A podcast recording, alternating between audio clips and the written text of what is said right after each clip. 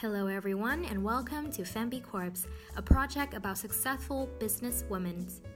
Perhaps for those who are passionate about designing, it is certainly no stranger to using Canva software.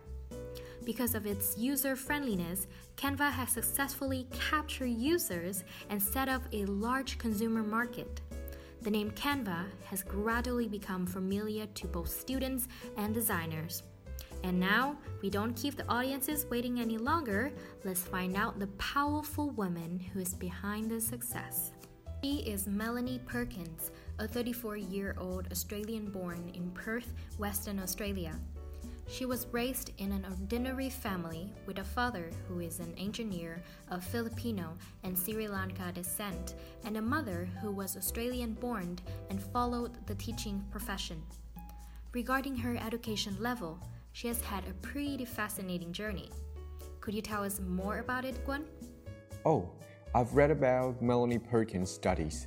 She graduated from Sacred Heart College and decided to pursue a bachelor's degree at the University of Western Australia, where she majored in communications, psychology, commerce, and taught students basic computer design. On the other hand, she never actually completed her degree because she dropped out of college at 19 to pursue a business career.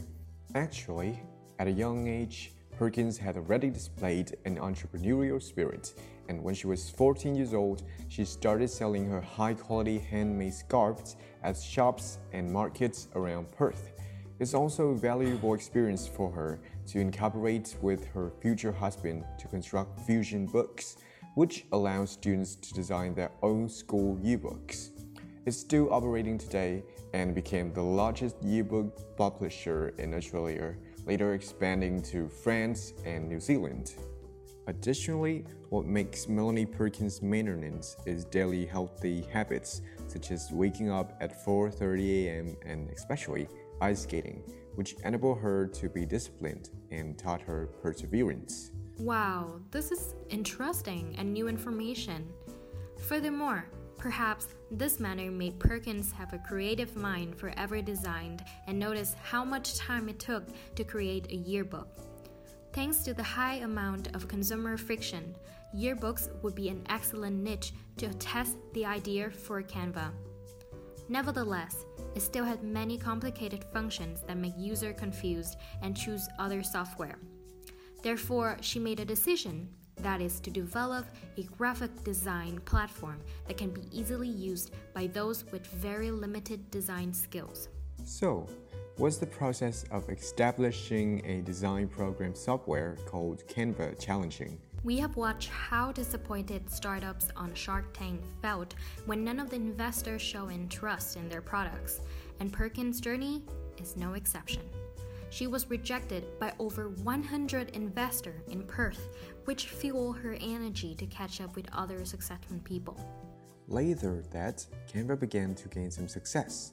At first, Perkins and her husband Obrecht were so lucky that they met Bill Tai, a multimillionaire venture capitalist from Silicon Valley who visited Perth in 2011 to judge a startup competition they managed to pitch Canva during a dinner that Tai hosted but received no funding. Instead, Tai regularly invited them to subsequent kite surfing gatherings, which happened to be gatherings for tech investors as well. However, Canva was still not lucky enough to receive any investment. But she never chose to give up and continued to conquer her passion. Thanks to her determination, she finally met Cameron Adams, a former Google executive who had relevant technical expertise.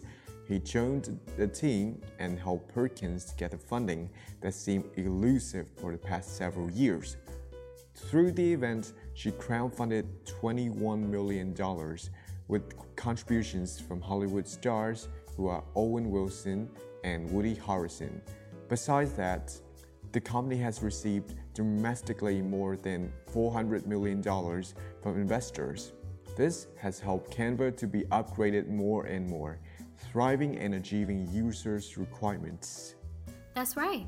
After two rounds of seed funding, Canva launched officially in 2013 with Perkins CEO Obrecht COO, and Adams, CPO.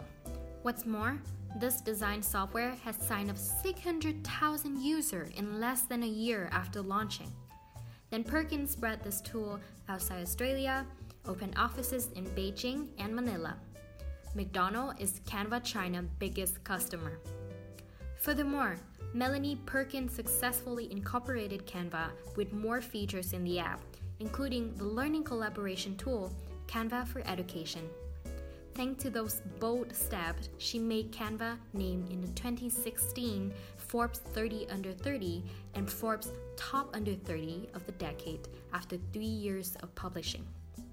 At the same time, Perkins is also very deserving to become the second wealthiest woman in Australia with a net worth of 3.43 billion with total asset in 2020.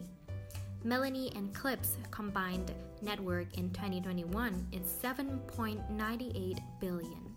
It goes without saying that Canva has proven to be a great alternative for Adobe's highly popular design tools, Photoshop and Illustrator.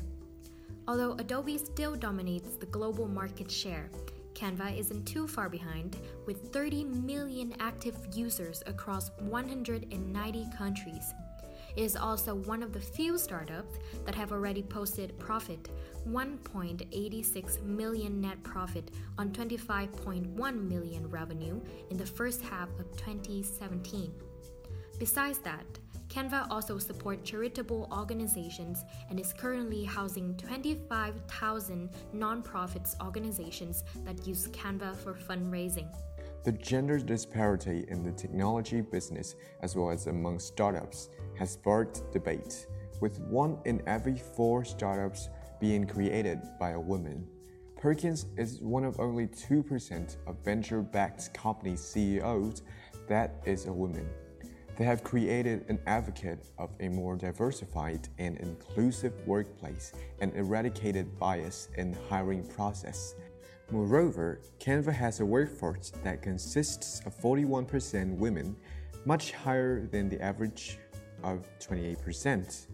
Perkins' tips for success for prospective entrepreneurs persistent is that you should have faith in your ideas, regardless of how much negativity along the way.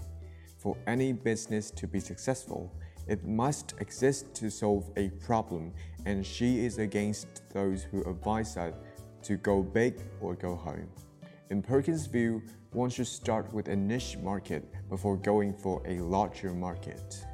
The journey to success is full of hardships, and we must be strong to overcome it. No matter how many challenges there are, we must always believe in ourselves, just like Perkins. And this is the end of our special episode. We hope that through this podcast, you all will be more confident and motivated to pursue your dreams. Wishing you and your family a very enjoyable and cozy evening. Thank you for your listening and see you on the next episode.